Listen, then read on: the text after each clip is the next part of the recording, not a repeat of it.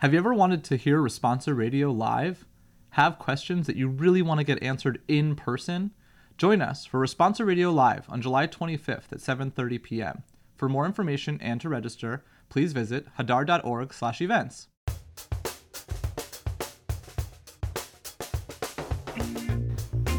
Hi, and welcome to Responsa Radio, where you ask and we answer questions of Jewish law in modern times.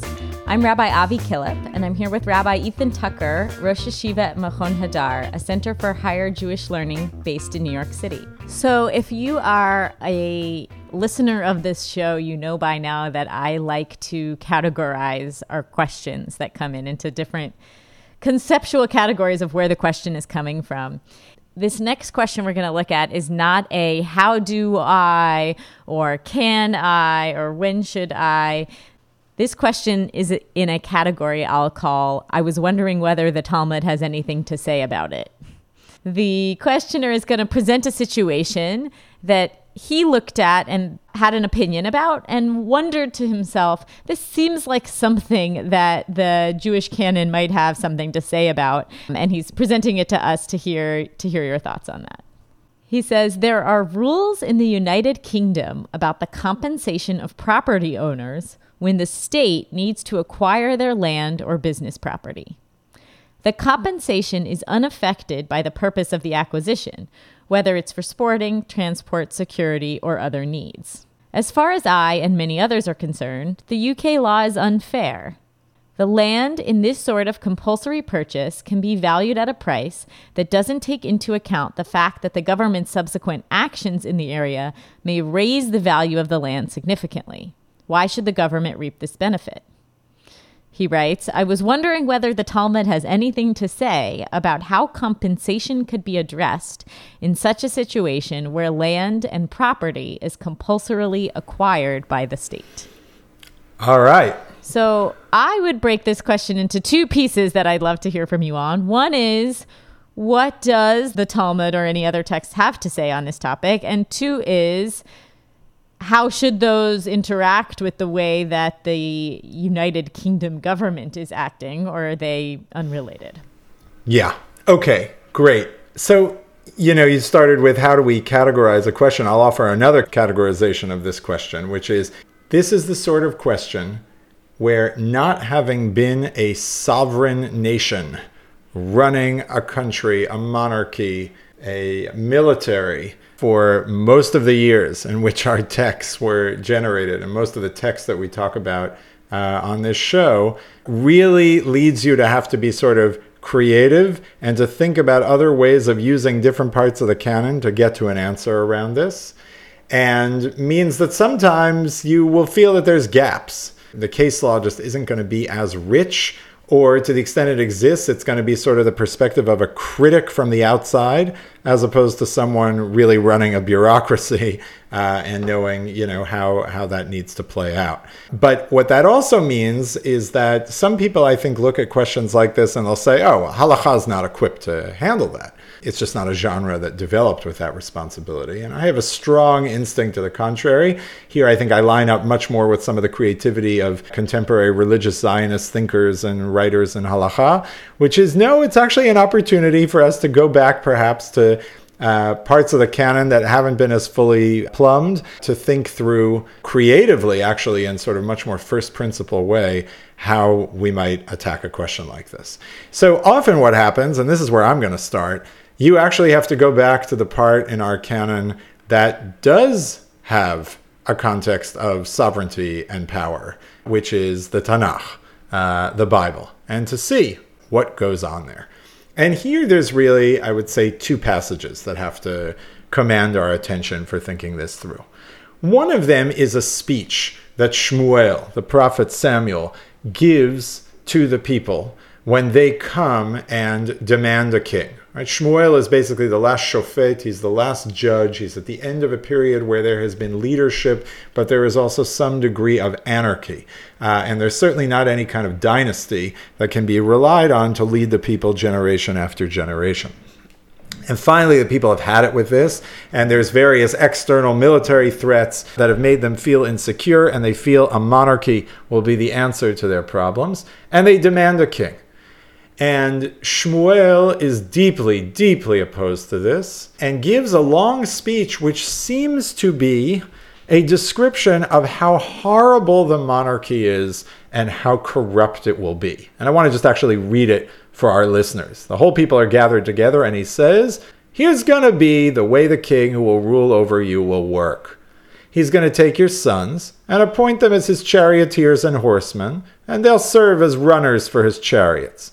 He'll appoint them as his chiefs of thousands, of fifties. They'll have to plow his fields, reap his harvest, make his weapons, the equipment for his chariots. He'll take your daughters to be perfumers, cooks, and bakers.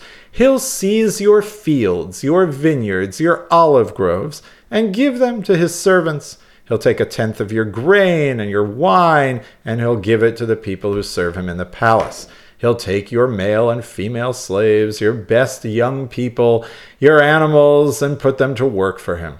He'll take a tenth of your flocks, and you shall become his slaves. And finally, there will be a day when you will cry out because of the king whom you yourselves have chosen, and the Lord will not answer you on that day. Okay, now this seems like just a full on indictment of the monarchy. Yeah, I'm curious whether you read this as anti government or anti monarchy. Yeah, I think that's a fair question. It's certainly anti the king. And then the question is how generalizable is it to any kind of centralized power that has the ability to perform takings, right? The formal legal word for what the questioner is talking about is a taking, where the government comes in and seizes property for some kind of at least stated public good. That's, I would say, not clear from this passage, but one would think that the overall picture here is one where the king is bad, and you could even read it as to the extent there was going to be a king, the king should not do these things. That is to say, Shmuel's speech here can reasonably read as he's describing the unfortunate corrupt reality of the monarchy. And you might read this passage as a kind of playbook for if you wanted to be a righteous king, you would not do any of these things. Fascinatingly, in the Talmud in Sanhedrin, so now we're going to get to the Talmud, Shmuel, the rabbinic sage, not the prophet, but perhaps influenced by some degree of affinity uh, with his biblical forebear, says everything that's written in this passage in the book of Samuel about what the king will do, the king is actually allowed to do. In other words, when Shmuel comes out and warns the people about what the king is going to do, he's describing actually what the legitimate practice of the king is, such that once they appoint the king, there's going to be nothing that he or God can do, particularly to stop this process, because truth be told, it's legitimate. It would be like giving a speech about you want a government, you know what's going to happen? They're going to take away 30% of your income in tax. Right, which is legitimate for the government to do, but you right. won't like it. Right. I, I was going to say, when you think about politics today, again, you know, I'm not so up on the United Kingdom political conversations, but at least in America, there does feel like a difference between people who say, I want the government to be just, and people who say, I don't want there to be government, you know, or the borders should be open and reasonable versus we shouldn't have borders. You know, those kinds of that feels like a very significant difference. And it sounds to hear like the Talmud text is saying, yeah, actually, that's what it means to have a monarchy. And you can still try to be a good monarch, but being a monarch means sometimes taking people's That's right. It means the centralization of power in a meaningful way. Interestingly, Rav, who normally argues with Shmuel in the Talmud, comes along and seems to disagree with Shmuel's assessment and to say, no, no, no, that whole passage, it's only basically to scare the living daylights out of them in the sense that Shmuel wants to prepare them for it's a big deal to take on a king. And if you do have a king, you're going to have to serve him and revere him. But it doesn't grant legitimacy to every action that he's describing here. So already with Rav and Shmuel, I think you have a kind of core tension as to whether deciding to move to a monarchy or maybe as you're suggesting some sort of centralized government actually does sign away all kinds of rights for that government, that monarchy to function, or whether, you know, what seems to be more on Rav's end of the spectrum here no, there's a sense of like, not just the king is not above the law, but the king is actually supposed to be far more limited than this list would suggest. And therefore, the king is not allowed to come along and take someone's field and take someone's vineyard, right? And that, on some level, would be the basic question here. Is the king allowed, and for what purposes, to come in and to seize property? which is what our questioner is asking about in the context of a contemporary government. Just in case anyone hasn't looked at that story recently, it's, uh, I think, worth noting that for Rav's definition of the speech was meant to scare, it's not a very effective speech, right? Because the people are actually going to say, sign us up. We want a king anyway, even after all of this warning. Um, so even if you read it as a about government in general, it's not obvious that the end result is then don't have a government because just as it was not obvious to the people in the context of this story that they didn't want a monarch. That's actually a great point which I hadn't thought of before, which is you could imagine Shmuel's assertion that everything in this list is fair game actually being predicated on the fact that after the people hear it, they nonetheless continue to ask for a king, which means essentially they signed on the dotted line. You know, maybe if after hearing this speech they had said, oh, no way, we don't want it, maybe then a subsequent king who was appointed anyway would not have those rights, but they kind of, you know, got themselves into this mess. Right, which I think actually is part of the underlying premise of a country like the United Kingdom feeling that they can take property from people. Again, different because they they're compensating you in some way, and the questioner here is is uh, raising a flag that it might not be fair compensation. But to some extent, you assume that the government buys into the idea that most people believe that the government should be able to take land. And it's sort of unfortunate when it falls out on you. But when it happens to other people, you think it's very reasonable. Mm-hmm. Okay, great. So let's hold this tension right now that there are these two different voices, one of which seems to just say the king has all these powers, and the other, which is at least a little cagey about it, and try to see where where it goes forward from here. To understand where it goes forward, we have to appeal to another biblical story, which is the story of Achav, Melech the king of the northern kingdom, part of a dynasty of, uh, of four generations, starting with Omri. This is after the kingdom has split, so we're talking about the ten northern tribes being ruled from Shomron. And Achav is the king at the time, and this is around the time when Eliyahu is serving as the main prophet up north. And Achav has a palace a winter palace in Yisrael, which for those who know Emek Yisrael sits just at the foot of the Gilboa, just to the west uh, of the bottom of the hills there, overlooking the valley, and they've actually found uh, remnants of a, of a first temple period palace there, and we pretty much know exactly where it was. Achav's palace is there, and right near him lives a modest farmer whose name is Navot, and he has a vineyard. And this, too, if you've ever been in the area, actually, the junction that the main roads where they meet in that area is called Tzomet Navot, is called actually the junction of Navot, after Navot who lived there and had a vineyard there. And here the story is that Achav, seemingly out of nowhere, one morning gets up and says to Navot, Give me your vineyard. Now, this is the king speaking to a common citizen. Give me your vineyard. I want it as a vegetable garden. It's right next to my palace. I'll give you a better vineyard in exchange, or if you prefer, I'll pay in money the value of the land. Wow, this sounds very relevant. This is exactly the case, right? So he says, I'm going to do a taking. He seems to make him a fair offer, right? Achav does not seem to presume that he has either the moral right or the political power or both to simply seize the vineyard, but he does want it. And he offers him money or exchange. Navot answers, God forbid that I should give up to you my ancestral inheritance. Meaning, this isn't just some vineyard that he bought, this is part of his ancestral plot of land, probably knowing the, the basic boundaries of the tribes of uh, the tribe of Yisachar. Achav goes home very depressed because of what Navot said to him. He really wanted the vineyard. It says he lies down in bed, he won't eat. His wife, Izebel, Jezebel, who is Phoenician, she's not Israelite, she is a through and through wicked character. Uh, in Sefer Melachim in the Book of Kings, and you know asks basically what's going on, and he tells her the story. I offered him money or an exchange, he wouldn't do it, and she says, "It's time for you to start acting like a king and establish the kingdom."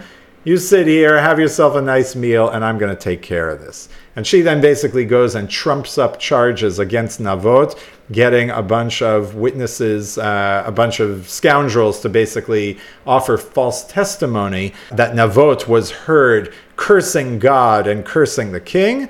Things that never happened, just total false testimony. There's a kind of kangaroo court trial. Navot is sen- sentenced to death. He is executed, and after he's executed, Izevel comes to Achav and says, Go take as an inheritance this vineyard. You wanted to pay for it. Now you get it for free. And this sets off, this leads to the total meltdown. Well, Eliyahu comes and says, Not only did you murder someone, but you also took their ancestral plot of land.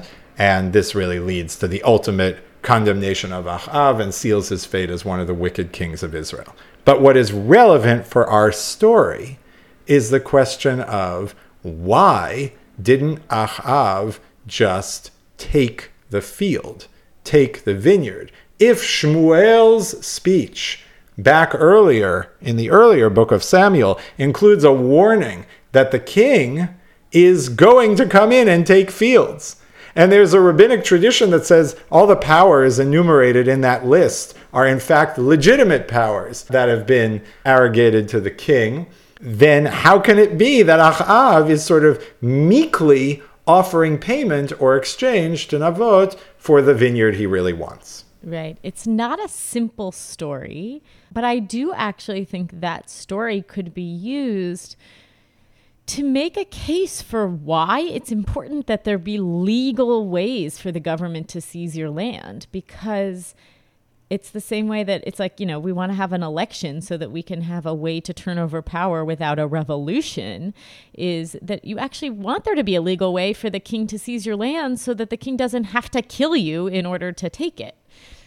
You know, it's like it, it's possible that if he was a little bit more headstrong on his, uh, you know, and again, y- you know, you have the sort of wicked character stepping in here, which makes it a much less simple and straightforward story and a much more complicated story. But there is a feeling that I'm left with at the end of this story, which is, well, if you could just bring it to a court and have the court rule that you have the right to take it, that maybe the the sort of trickery and deceit and murder is not necessary as the end of the story. I mean, of, of course, there's another reading where he just doesn't get the, where he just doesn't take the land at the end. You know, I, I, I feel the need to at least acknowledge that. Right, but it sounds like what you're suggesting is there's really no such thing uh, as limited government. There's no such thing as really having an entity that has the power uh, to assert itself over people that won't. The most you can hope for is some kind of due process, some sort of procedure that will rein it in. And that's an interesting way to understand what's being navigated here. But the, the question, which ultimately is raised most explicitly by the Tosafot in commenting on the Talmud, is how do we square a normative reading of Shmuel's list of enumerated powers to the king with Achav's both sort of weakness and, you know, being punished on some level for wanting to have, you know, Navot's vineyard. And this triggers a whole bunch of attempts to resolve it, which, whether or not they're the sort of actual factual resolution of what happened in these different texts, give windows into different values that might animate when is the government sort of empowered to use eminent domain and to take property and when is it not just you know inappropriate but perhaps wildly inappropriate to the point that it gives us uh, you know a villain like achav so maybe I'll just sort of run through a few of these here, and then we can kind of comment and work them through. And then at the end, I want to get to one larger point about what is sort of the restraint that might be in place with government. So the Tosafot actually offer five different resolutions, very unusual. A lot of times eh, they'll offer, you know, one, two, maybe three. you get a sense of dealing with a really, really tough problem. So, you know, one of the critiques of Achav, they'll say, is the king is allowed, according to Shmuel, to seize fields and give them to his servants, but not to himself. That is to say, this is noting some notion of if the monarch or the sovereign is acting for some sort of larger set of people where there is an interest and there's a good that is not personal, that is quite different than someone trying to, you know, pass through a law that is basically going to directly and disproportionately benefit just them. That's one resolution. Another is actually he did have the right to seize it for free, but once he offered Navot the right to be compensated. And Navot turned down the possibility of compensation. Then Achav was obligated to basically stand by his word and to say, I'm not going to try to take this, because even though I could have, once I decided not to exercise that power, I'm, I'm not allowed to anymore. Other resolutions play into Navot's field was particularly valuable. There might be a limit on, you know, what degree of taking you can actually engage in as opposed to something that a field that was farther away from the palace. Maybe it's more legitimate for the king to take that because it's a dime a dozen as opposed to one that's closer in. Another suggestion that maybe actually what is bothering Navot and Sefer Melachim is that this is an ancestral plot of land that is to say, it's not just something I bought, it's not just a commercial interest, it's like the homestead that's been in my family for four generations. That's a factor. Yeah, that's that's the piece I was going to pick up on actually as something that feels different between that story and the question that was presented is that the question that was presented to us even his cons- thinks of land as something worth money. And his concern that it's not fair is not that he needed that land in particular, it's that maybe the government's going to get money from that land that he is entitled to, that he somehow doesn't get, which I think is just fundamentally different from thinking of land as an ancestral right or connection. In the way that I understand the story as him you know, it's not that he's saying, I don't want to sell because the price isn't high enough or because I'm stubborn. He's saying, I don't have the right to sell this land. It doesn't really belong to me. It belongs to my ancestral history. Mm-hmm. And or on some level it's priceless. Right. Right. I mean, I think but even priceless is like it's worth more money than you can have, which is sort of a fundamental switch from it's not mine to sell. Right. No, that's right. That's right. You know, we could talk about each of these resolutions at length. Again, I think what's so interesting here is they're sort of trying to figure out there's clearly a different competing set of values at work in these in these two stories or at least how they're being read the last one they offer i think is really interesting also they say well what's shmuel talking about shmuel is talking about the king over the united kingdom which is of course what Shaul, David, and Shlomo, the first three kings of Israel, are. David, for most of his time, is the united king. That king has the rights to do all these kinds of takings. Once the government, once the monarchy splits, you've got the northern kingdom and the southern kingdom. Well, then Achav is not a king over Yehuda. He's only a king over Israel, over the northern tribes. And this, I think, is their way of sort of groping towards the difference between a leader or a government that feels like it is sort of legitimately sovereign over an entire population as opposed to one that's essentially like a warlord or, you know, in charge of a local faction and does not have the buy in uh, of everyone in the society, that may affect that government's ability to legitimately possess someone's property. On some level, the, the most dramatic rereading of this happens in Maimonides, who does so just sort of by the by in codifying a number of these details along the way, where every time Rambam enumerates something that the king can do that relates to the seizure of property, he always adds phrases like, when the king is going to war, when the king is involved in a military operation, then he can seize fields, he can seize olive groves, he can seize vineyards, he can exercise eminent domain to break through people's property without consulting them, and he certainly doesn't have to pay them. And that is a complete dramatic reining in of the king's power, essentially saying the king's power is nearly absolute when it comes to security and military issues, and almost nothing when it comes to private property rights in peacetime. And that I find extremely interesting. We can question whether that's fully workable, but that's a very different attempt not to talk about the difference between Shmuel's king and Achav's king and whether it's an ancestral plot.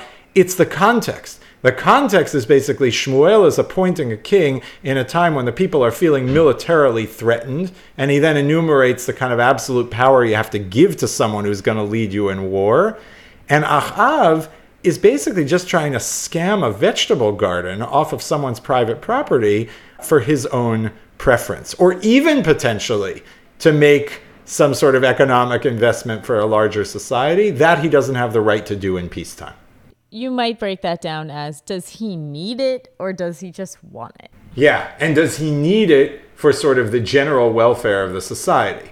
Now, this is where I think, obviously, and I am not holding in all of the common law bits here and, you know, how, how this should all play out, certainly on the, on the civil plane. But there is some effort here to delineate a line which, even if you don't go with Rambam's strict security line, is very clearly trying to move it away from the king's power because he is the king or the government's power because it is the government as opposed to the government acting in some kind of clear, necessary public interest. And I think the real controversies in takings law recently, both in this example that's given and also from what I know in the context of US law, is whether overriding economic interests can actually qualify as that sort of uh, almost quasi security need. Is the government allowed to take, you know, a bunch of private homes in order to develop a major commercial economic complex which it thinks will create 20,000 new jobs? That's where the controversy, you know, has really lain. And I think these sources are sensitive to the fact that that power can quickly run amok. So I would love to hear your thoughts on uh, sort of a broader question of m- maybe all the texts we look at would help us make the law if we were making the law, but does what the Talmud thinks have anything to do with what the UK is doing in their practice right now? Yeah. So here's where I think I want to maybe bring us to, to a conclusion with kind of a general principle.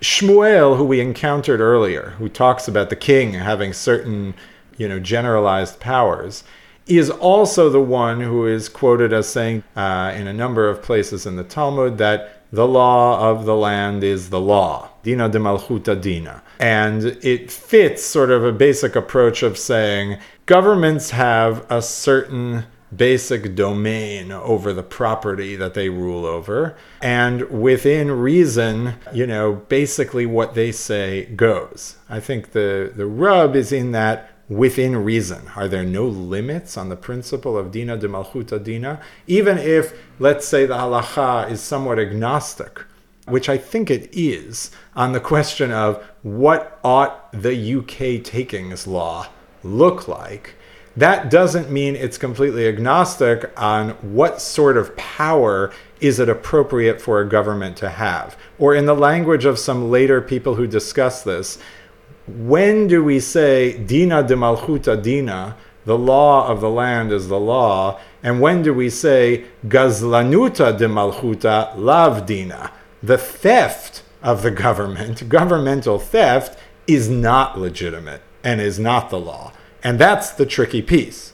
Now, here, I think you can point to uh, a few interesting texts that actually try to play this out. Right. So is there really no no limits on that at all? Okay, so the first sort of limiting power formulation also comes from the Rambam, from Maimonides, and he gives the following uh, formulation. He basically says, look, if a king gets angry at one of his servants or one of the people who works for him, and he seizes his field or his courtyard, that's not considered theft. And if you later bought that from the king, it's perfectly valid sale and the original owner can't get it back. Why? That's the way all kings work. Basically, if someone works for them and they're their servant, their courtier, they have the right when they anger them, essentially, to take all their stuff away. Everyone knows that, and that's perfectly fine. But if a king simply seizes the field of a common citizen, not in keeping with laws that are on the books, then that king is a thief and it is an illegitimate sale.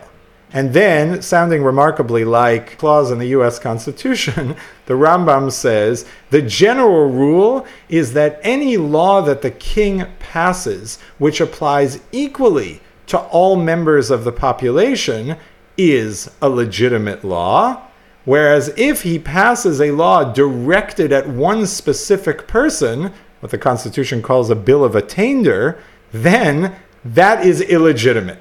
And the Rambam here is trying to name the difference between the king using his power to simply get something he wants, as opposed to the king using his power to legislate and create some kind of due process, which might indeed then seize things, but it does so in a way that is sort of equal and fair, and I think in our contemporary context of democracy, potentially is subject to appeal and review and all the other things that are part of a balanced and checked government.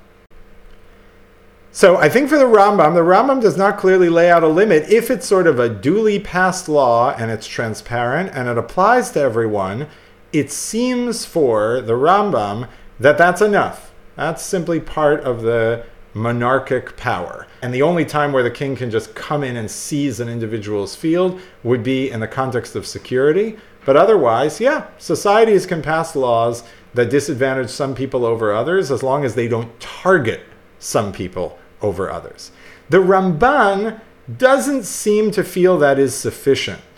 The Ramban says that the principle of Dina de Malchuta Dina, the law of the land is the law, only applies to laws that basically have been well established for a long time in that kingdom, such that the current king and all the kings who came before him abided by those conventions.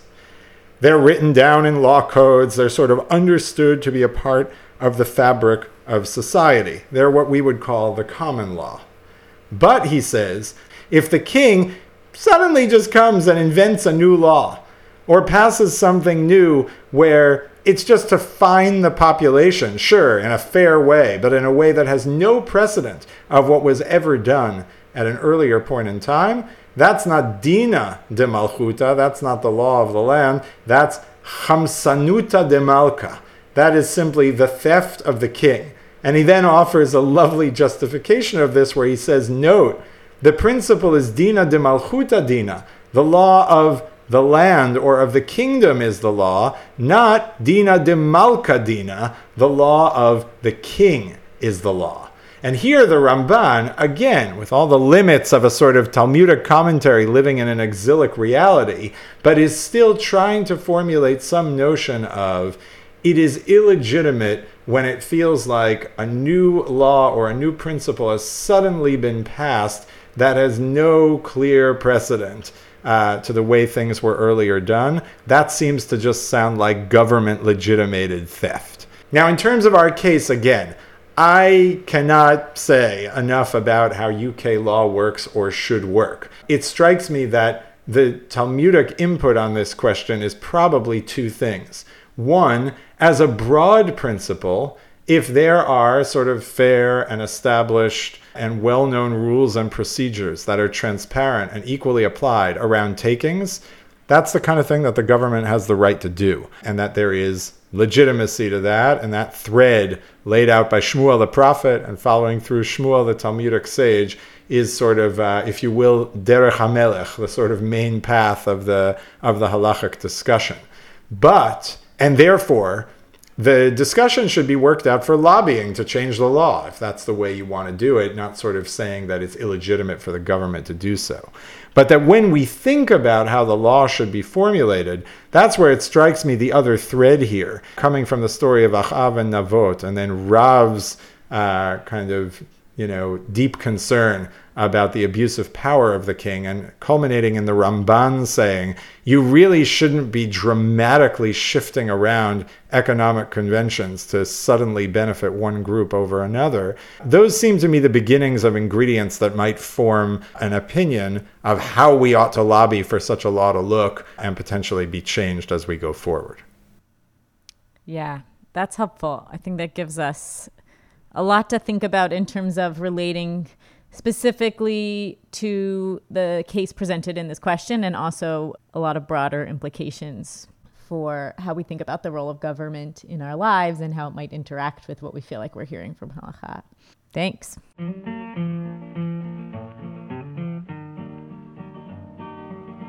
This land is your land, and this land is my land, from the California to the New York Island, the Redwood Forest to the Gulf Stream waters. This land was made for you and me. Have a halachic question you'd like answered on the show? Email us at halacha at hadar.org. Or you could leave us a voicemail message at 215 297 4254. This land was made for you and me.